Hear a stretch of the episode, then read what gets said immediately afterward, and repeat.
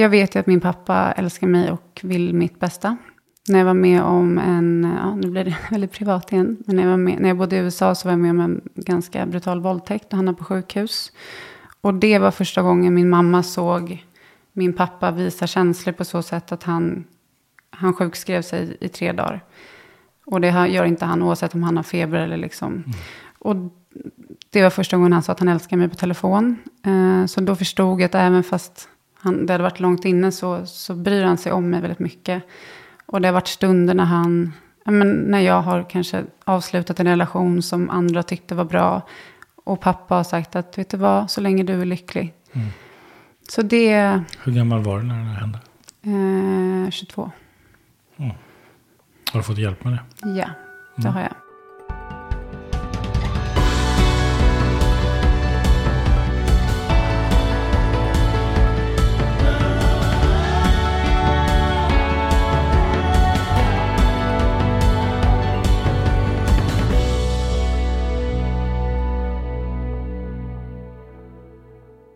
Malin, Molly.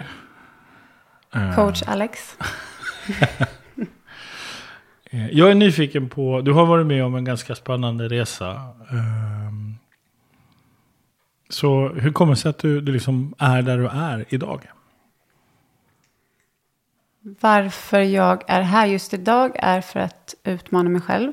Ehm, jag har på senare tid vågat stå mer i min sanning. Och liksom, eller så här, stå i min sanning är så flummigt ord, men vara autentisk. Eh, Varför är det viktigt för dig att vara autentisk?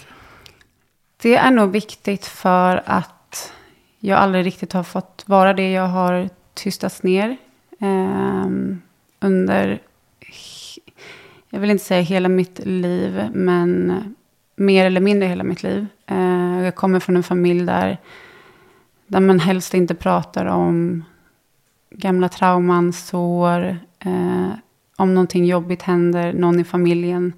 Eh, så pratar vi inte om det, utan vi skjuter under mattan. Mm. Eh, där har jag egentligen bara min faster som, som förstår mig och vad jag menar. Eh, vi båda har lidit av det. Mm. Sen kan jag se att mina föräldrar har gjort det bästa de kan. Och eh, tack vare dem så har ju de byggt en trygg ett tryggt hem för mig och min syster. Min mamma insåg att det var viktigt med liksom jobb, karriär, kunna ge mat på bordet. Jag var ganska curlad. Mm. Det var kompensation.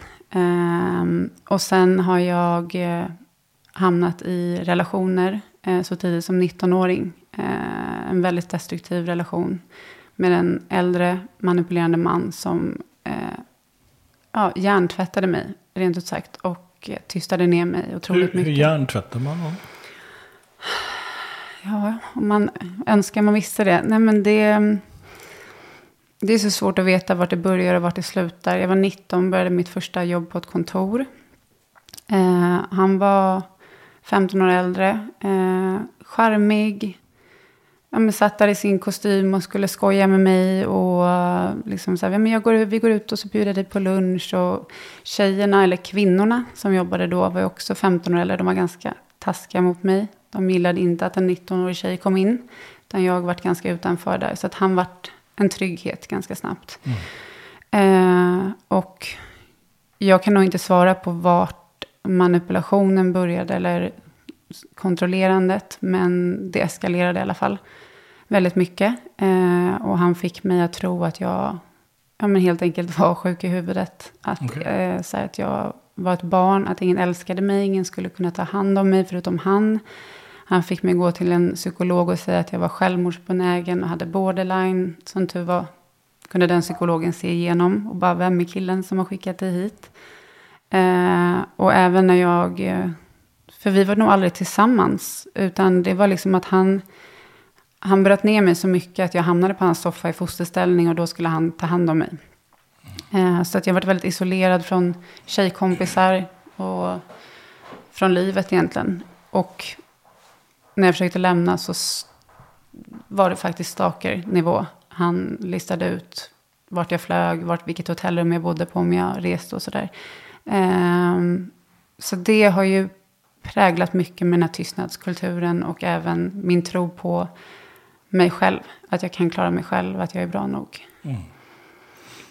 Du har ju tagit igenom en utbrändhet, om jag förstår rätt. Eh, ja, ehm, två stycken nästan. Eller jag, första gången 2021 vart jag eh, Men Du samlar på utbrändheter. Ja. ja, men utbrändhet, det är akut stressreaktion vart jag sjukskriven för. Okej. Eh, och det, Hur länge sedan var det?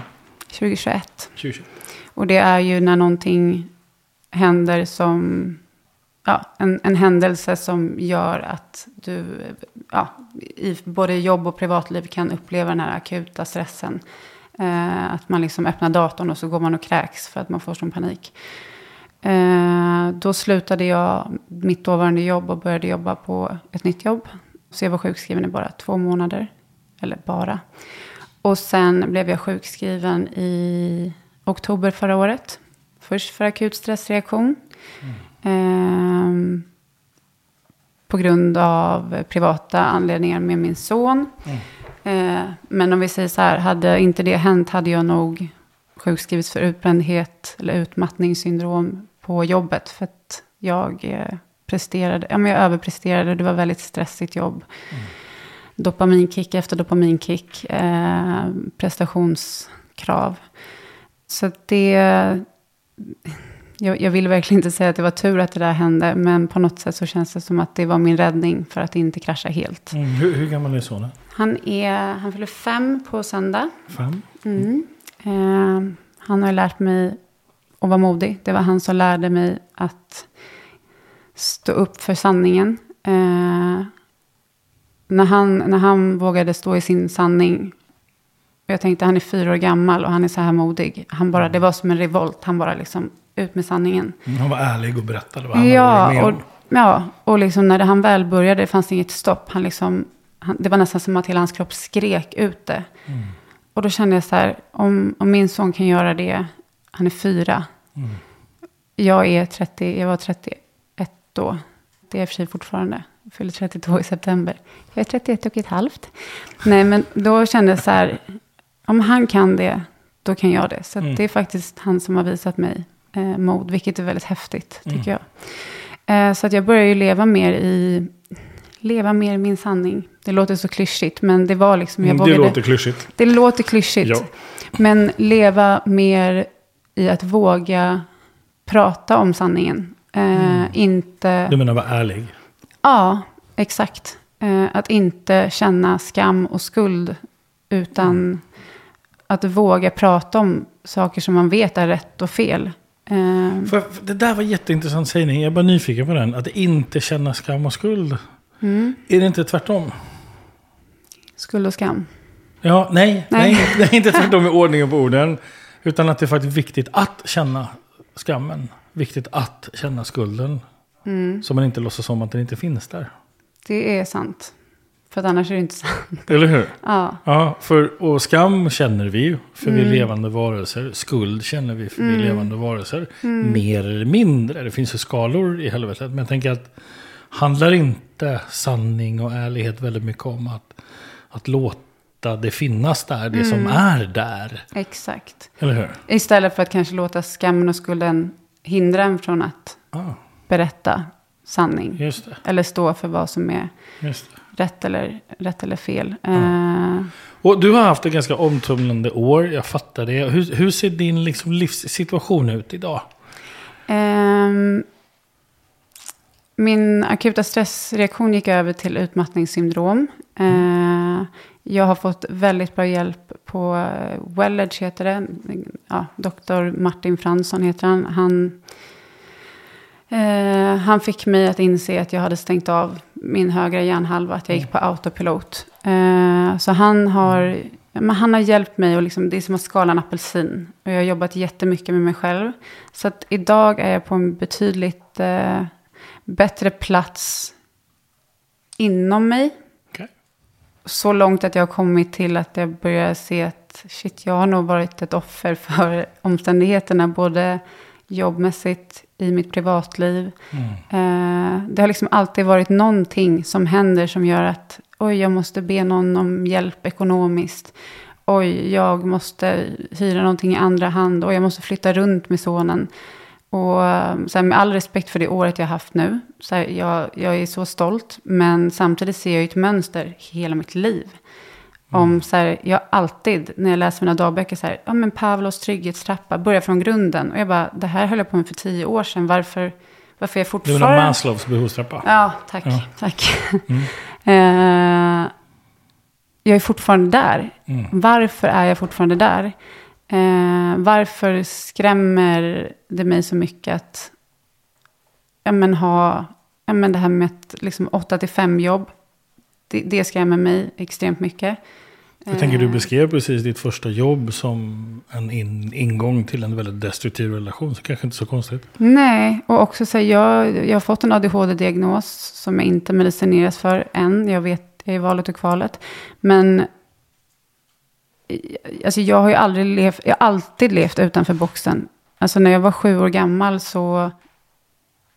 Ja, men jag läste mycket böcker, jag gillade att vara själv. Jag älskade musik, jag spelade saxofon, keyboard, så jag lärde mig själv keyboarden och läste mycket. Och var så här, mitt liv ska bli som en film som folk, och jag älskar att skriva. Så jag bara, jag kommer skriva en bok som folk vill läsa om. Det var liksom min bild när jag var sju. Redan då förstod jag att jag är inte som alla andra. Och inte att jag är speciell, men att jag kände så här, jag tänker inte som andra gör. Och det har väl följt med mig. Det är ju en jätteviktig upptäckt som, som är en stor del av en ADHD-diagnos tänker jag. Ja. Känslan av att vara Ja, annorlunda. och mina föräldrar som är ganska emotionellt avstängda, de hade ju ingen, alltså de var ju så här, men allt gick väl jättebra. Jag bara, men jag stängde in mig på rummet och liksom, eh, jag hade en ganska rolig grej på hur jag hanterade, hanterade stress eh, när jag var liten. Eh, som kanske säger något om hur jag, hur jag hanterar stress. Nej, jag hanterar inte stress så idag. Men när mina föräldrar står i hallen och ropar Malin, vi måste gå nu. Då klädde jag mig naken och ställde ett hörn och spelade blockflöjt. Och det var liksom så signifikant att det var, liksom, det var det jag kunde inte. Jag kunde inte städa mitt rum för det var mer Vad rörigt. skulle hända om du gjorde det idag när du blir stressad? Ställer dig i beror- spelar blockflöjt och klär dig naken? det beror lite på vart jag är. Skulle det vara på ett jobb så skulle... Det blir konstigt, men hemma? Eh, idag har jag andra strategier. Eh, ja, meditation. Det jag har märkt är att ju rörigare det är runt, alltså i mitt huvud, Mm. då ska jag bara sätta mig ner. För att om jag håller på med saker då, Stå stilla i ett hörn? ja, eller sätta mig ner. Eh, det behöver inte vara klar med naken och spela blockflöjt. Men Nej, nej, nej, men jag, tänkte, jag, jag, jag tänkte inte fysiskt, jag tänkte, alltså, jag tänkte Mm. metaforiskt. Det är någonting Ja. med att göra någonting när, när man har det jobbigt. Att välja att göra någonting helt annat än det man för Exakt. stunden håller på med. Mm, Som ett sätt att hantera det man är med om. Det är mer den jag menar. exakt. Du är varannan veckoförälder. Ja, sen, eh, sen en vecka tillbaka. Så det här är liksom först precis nu. Sen innan det, oh, innan det hade jag... det var min armbåge som föll ner på bordet. Ehm, innan det så hade jag min son eh, 100% under ett år. Ehm, så att nu är det så här, aha, nu kan jag inte vara ett, eh, ett offer för omständigheterna. Utan nu är det dags att, Att, att eh, bli vuxen. ja, Att- det är den jag har. Ja, att, att bli vuxen. jag, jag, jag tänker så här. Du, du, eh, det, det låter som att du, du har haft det ganska kaotiskt. Eh, sen du liksom klev ut i vuxenlivet. Mm, Stämmer det? ja, Mm. Och idag är du mamma, du har en son. Han fyller fem på söndag, varannan vecka. Liksom, du har ju guldläge mm, att börja ditt liv, mm, Malin. mm, Liksom från början. exakt. Liksom, jag vill inte säga starta om, för det är, det är som att förneka det som har varit. Jag tänker mer Mm. eh, nästa nivå. Och vad, vad består den av för dig? Då är vi tillbaka till den där trappan dels. Men jag tror att det- jag har tänkt mycket på, det är att jag har alltid levt i det gamla. Och det har gjort mig till ett offer. Att liksom, jag är si, jag är så. Så att jag försöker jobba på så här, kan man kanske börja en, en, göra en ny identitet? Alltså så här, okej, men jag, det här är Malin. Eh, och, Mm. Så, så, så om vi nu bestämmer oss för att vi ska hitta på en ny identitet i Malin Molly. Mm. Så, så vem är du då? Det är så roligt för att jag, jag gjorde en övning. Jag har så många, jag har så här dopamina, Mm. kreatina, fega vega och så har de massa, de kommer alltid finnas med mig. Det är en väldigt fin övning, vi kan göra den sen. Fega Vega. Ja, men alltså den övningen är jag faktiskt ganska stolt över. Vi kan göra den sen, Alex, om du vill veta mer om den. men min nya identitet är att jag eh, är en vuxen människa som kan ha balans på ett helt annat sätt. Så att jag behöver inte... Så, så här, förut så levde jag 100 procent, 200 procent. Eh, både när det kom... Nu börjar du prata om dåtid. Mm, Jag är nyfiken på framtid. mm. Jag ville bara ge lite background story där. Men nej, Behövs okej. inte. Eh, jag är en vuxen som har balans. Eh, vilket innebär att min, eh, min dröm... Jag kan fortfarande vara en drömmare och nyfiken och kreativ. Men jag har ett vuxet sätt att tänka. Vad är det? Det är att se till att jag ja, men, förstå att det är jag som ansvarar för mitt liv, mitt välmående och även för min femåring. 50 procent av tiden. Och oavsett vad som händer runt omkring så är det, det är jag som, som är den vuxna i, i hans och min relation och i relationen till mig själv. Eh, vilket innebär att jag på ett eller annat sätt behöver få in pengar och hantera dem på ett bra sätt. Mm. Behöver och hantera. Du säger att... att Ja, jag vill få in pengar. Nej, men jag vill... Det är det som också är så svårt. För att jag har... Det känns som jag har så mycket drömmar om, om vad jag vill göra utifrån hur långt jag har kommit under min liksom, utvecklingsresa här. Eh, och då är det så lätt att jag drömmer så stort. Men nu har jag också landat i så här, okej, vad har jag saknat? Självledarskap, både i mitt jobb och privatliv. Mm. Så Malin 5.0 eller något sånt. Eh, hon eh, är bra på självledarskap. vad betyder det? Självledarskap betyder att hon tar ansvar. Hon skjuter inte undan på saker som vissa andra gör. Det vill säga Malin 4.0. Ehm, Det är intressant att du refererar till dig själv. Liksom. Men jag, bara, jag, ska, jag får inte gå tillbaka till dåtid. Mm. Malin är en person som varit med om mycket och det stärker henne. Mm. Eh, så hon gör sig inte till ett offer och hon äger det hon har varit med om. Eh, och gör det till en styrka. Eh, för att hjälpa andra människor. Eller för att stärka sig själv. Eh, vilket betyder att hon blir Jag oemotståndlig tänker, för... ja, och jag, jag tänker, det här låter ju magiskt och fantastiskt i teorin, Malin. Visst är det? Mm. Men i praktiken? Vad är det som måste hända för dig nu, Malin? Den där, ja men grundtrappan. Eller grund, grunderna. Alltså se till att my shit is pulled together. Men så att jag inte behöver någon annan än mig själv. Att jag tar ansvar. Så självständig. Självständig. Eh, ansvarstagande. Och jag vill förstå varför, varför är det så jäkla jobbigt, ursäkta att jag svär, med, med ekonomi. Mm. För pengar för mig är så här Excel-ark och liksom planering. Så här, ja, hur ska, mycket ska man ha? När, när jag får in pengar, jag vill bli av med dem. Alltså det, det är som att jag älskar känslan när jag har fått in några pengar. Och så blir jag den här som säger, åh, till min son, bara, kom vi går och gör det här. Eller så här, Du bränner pengar. jag bränner pengarna. Mm. Och det grundar sig väl i att jag har blivit curlad som barn. Eller att du har ADHD. Ja, eller en salig blandning. Mm. Mm. För du har ju precis beskrivit en av de vanligaste fenomenen när man har, man har ADHD som en utmaning med exempelvis ekonomi. Mm. Att hålla i pengar och så. Mm. Så Malin 5.0, hon, hon är mer självständig. Hon tar ansvar för eh, sin ekonomi. Vad mer? Hon är inte så rörig. Nu, nu vill jag gå tillbaka till dåtiden för att förklara varför. Nej, men för att eh, det, det har jag alltid sett mig själv och andra sett mig själv som det. Som att när jag går igenom ett rum så är det som en orkan som följer efter. Okej. Eh, och det känns som att det enda jag gör är så hu huvudet över vattenytan för att ja, men du vet, det blir så rörigt så sen behöver jag städa upp det och så skjuter jag på det tills det är så rörigt att det liksom tar all min energi. Och då har det redan tagit energi att, s- ång, av att leva i ångesten över hur, hur rörigt det är. Eh, Så, så jag hörde dig säga att du, du gillar inte Excel-fenomenet, men du skulle behöva det. Ja. Mm. Mm, Så bli mer strukturerad, mm, mindre kaos. exakt. Hur ska det gå till, Malin? Så vad måste du göra? För en sak är att önska och drömma och sitta här Mm. och, och säga så här vill jag att det ska vara. Vad tänker du? Vad är, vad är det första du måste göra för att det här ska hända?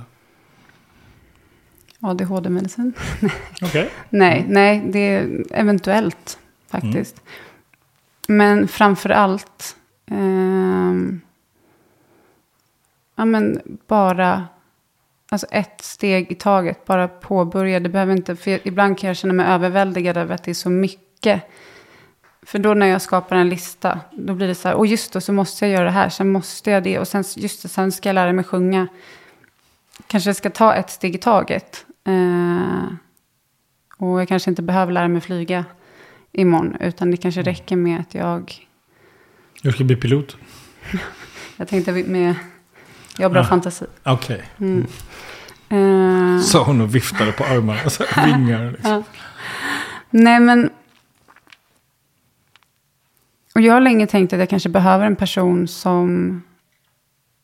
Som, som coachar mig till, till det. För att här, min mamma har försökt och det, den relationen är väldigt speciell. Så att det har gjort att jag skjuter undan det ännu mer.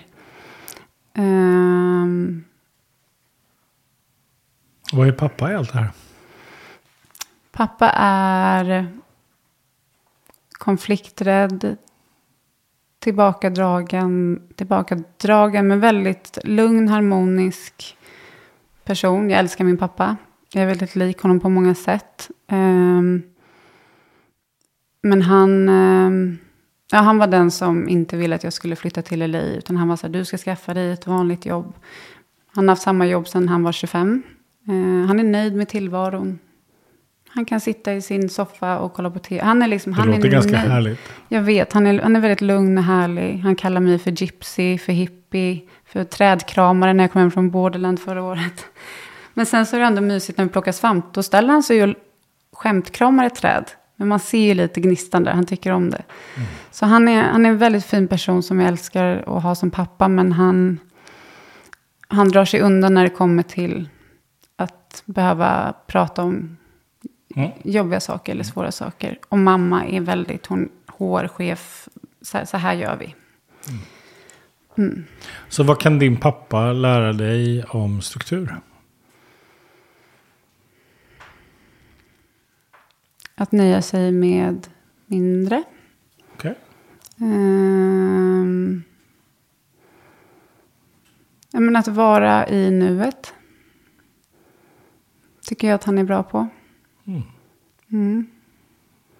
Har man två utbrändheter i ryggen så tänker jag kanske det är en ganska bra förmåga. Mm. Mm. Sen är det så här, han, han är en person som, nu kan inte jag, jag är ingen tankeläsare, men det känns inte som att han övertänker så som, så som jag har haft en förmåga att göra. Mm. Ehm, mm. Ja, det är svårt. Så vad mer kan din pappa lära dig om? Jag vet ju att min pappa älskar mig och vill mitt bästa. Ehm, när jag var med om en, ja nu blir det väldigt privat igen, men när jag, var med, när jag bodde i USA så var jag med om en ganska brutal våldtäkt och han är på sjukhus. Och det var första gången min mamma såg min pappa visa känslor på så sätt att han, han sjukskrev sig i tre dagar. Och det gör inte han oavsett om han har feber eller liksom. Och det var första gången han sa att han älskar mig på telefon. Eh, så då förstod jag att även fast han, det hade varit långt inne så, så bryr han sig om mig väldigt mycket. Och det har varit stunder när han, men när jag har kanske avslutat en relation som andra tyckte var bra. och pappa har sagt att, vet du vad, så länge du är lycklig. Mm.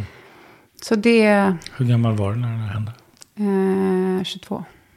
Har du fått hjälp med det? Ja, det Mm. har jag. Ehm, det var ett tufft, några tuffa månader efteråt. Eh, ibland kan jag tänka tillbaka på varför inte mina föräldrar kom dit efter. Men eh, då var det tufft, det var mycket fest för att eh, dämpa ångest och sådär. Men eh, när jag kom hem fick jag 20 tillfällen hos en psykolog som var superbra.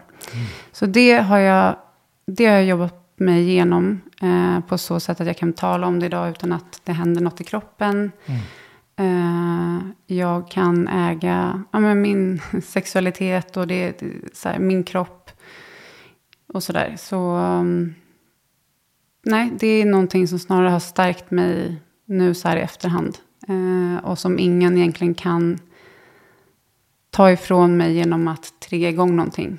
Så där kan jag se en trigger som har blivit en styrka. Mm.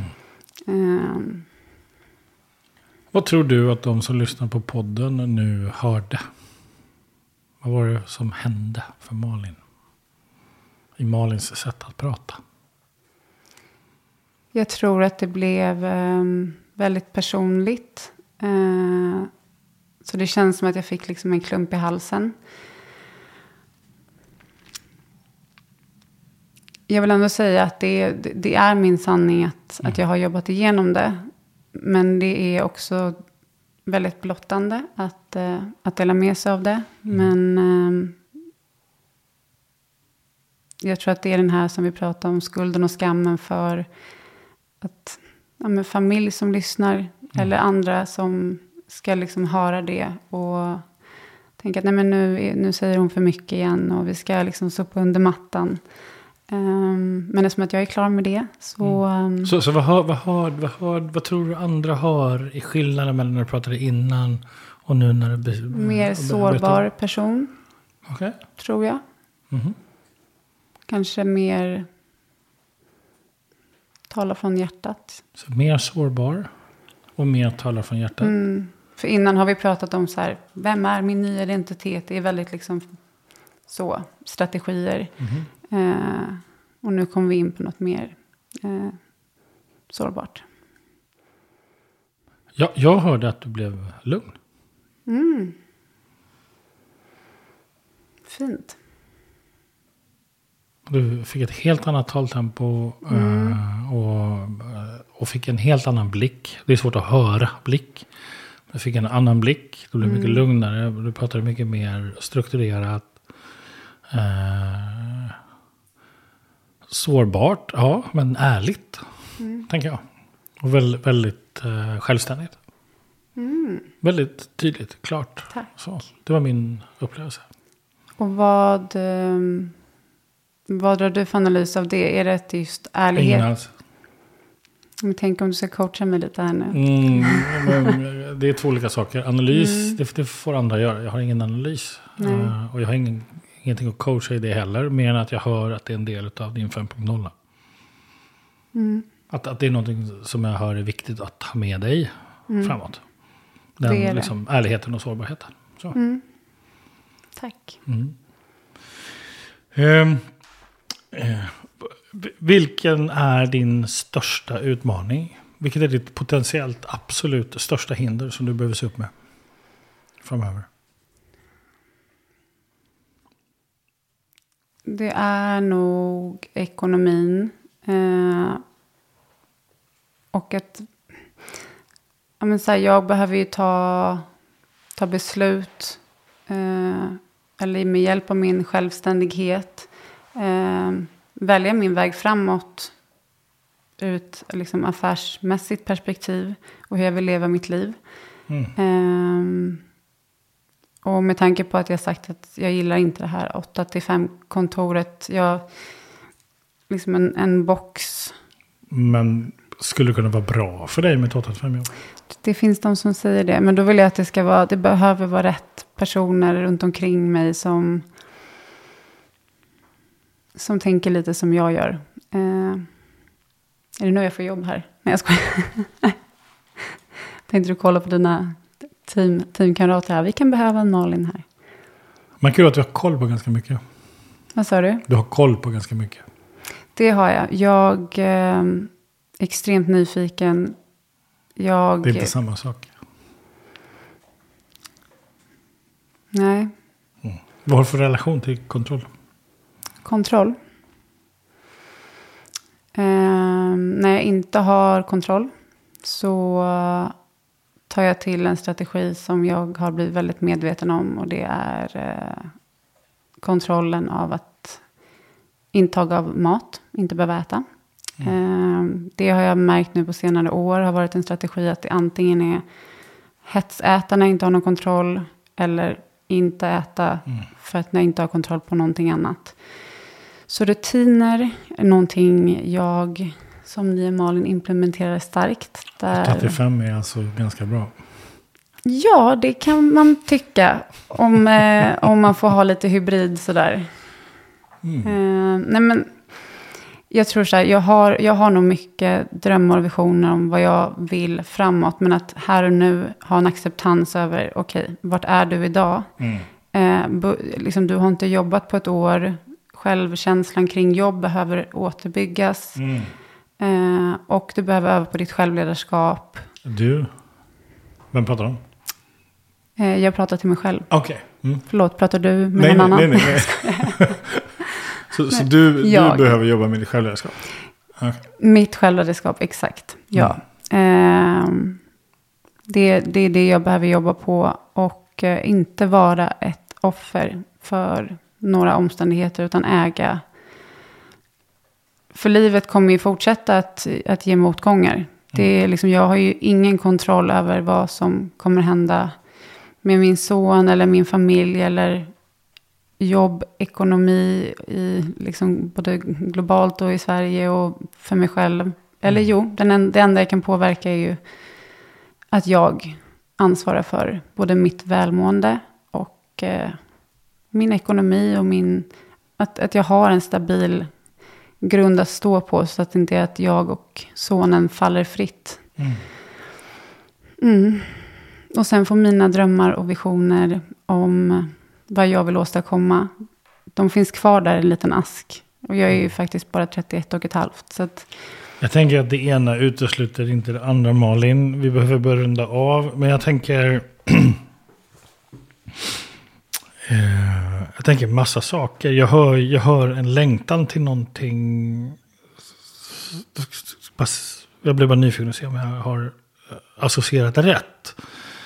Eh, du säger ekonomi och sådär. Och jag, tänker, jag, jag tycker mig höra att du behöver, att nästa steg är att, att leva stabilt. Att få stabilitet i din vardag. Du sa mm. balans förut och det, det, tänker, det låter som att du har koll på den. Mm. Eh, men stabilitet, det vill säga, och stabiliteten är ju gå till samma arbetsplats, vakna samma tid på dagarna, inte byta adresser, börja uppleva en ekonomisk trygghet, börja hitta meningsfullhet i det man gör. Mm. Eh, liksom ha, ha tid för sig själv, ha tid för sitt barn, mm. ha tid för vänner. Och att börja prioritera det där livet man vill leva. Det är där det börjar bli stabilitet. Mm. Och då tänker jag, eh, vad skulle hända ifall du lät de här olika identiteterna som du upplever att du har, att du, att du skulle låta de här olika personerna du har med dig, eh, Fega Vega och, och, allt vad det var, eh, som, det fanns några fler, Fega Vega. Um, ambiva, ambivalena också. Ja, eh, ambivalena, kreatina, dopamina. Kreatina, dopamina. Alltså, du har ju några sådana. Och då blir jag nyfiken. Tänk, tänk om harmonika skulle... också. Måste ja, jag ironica. Nej, harmonika. Det finns Ironica tyckte jag var roligare. harmonika. Ja. ja. Eh, vad skulle hända om du... Om vi säger att det är fem sådana. Och så låter du varje sån person få bestämma hur de skulle vilja att det var. Mm. Innan du gör, innan du liksom tar ditt beslut. Som harmonika till exempel. Vilka tre, liksom, vilka tre stabila saker behöver hon för att kunna få mm. vara harmonika? Och Fega Vega, vilka tre saker, fenomen behöver hon ha i sitt liv för att vara stabil Fega Vega? Liksom. Mm. Eller hur?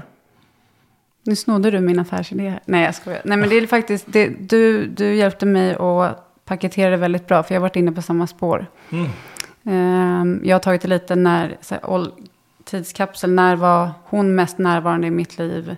Hur hanterar hon en sån här situation? Men det där gillade jag bättre. Ja, för det du refererar till är dåtid, jag, Jag pratar vet. framtid. Ja. Så jag Just tänkte, det, kan, just det. Och det är framåt du ska, tänker jag. Bra Alex, det där Ja. tar jag med mig. Fint. Så, så vad mer specifikt har du med dig efter idag? Jag ty- tycker om dig väldigt mycket och Okej. ditt team. Jag, det här var härligt. Ehm, jag tar med mig att det fanns en högre tonart i min röst innan och att det fanns ett läge där jag kom ner. Ehm, det tar jag med mig. Och att jag vill göra det här igen. Det här var kul och inte, inte så läskigt. Nej, eller hur? Vad tar du med dig Alex? Eh, jag, jag tar med mig att, ehm, att du har varit med om väldigt, väldigt mycket saker. Och jag, jag hoppas att du är ödmjuk inför det. Eh, och, och lyssnar på det. Eh, för, för jag tror att li, livet ger oss vad vi behöver. Och då behöver man nog lyssna på det. Tack. Tack.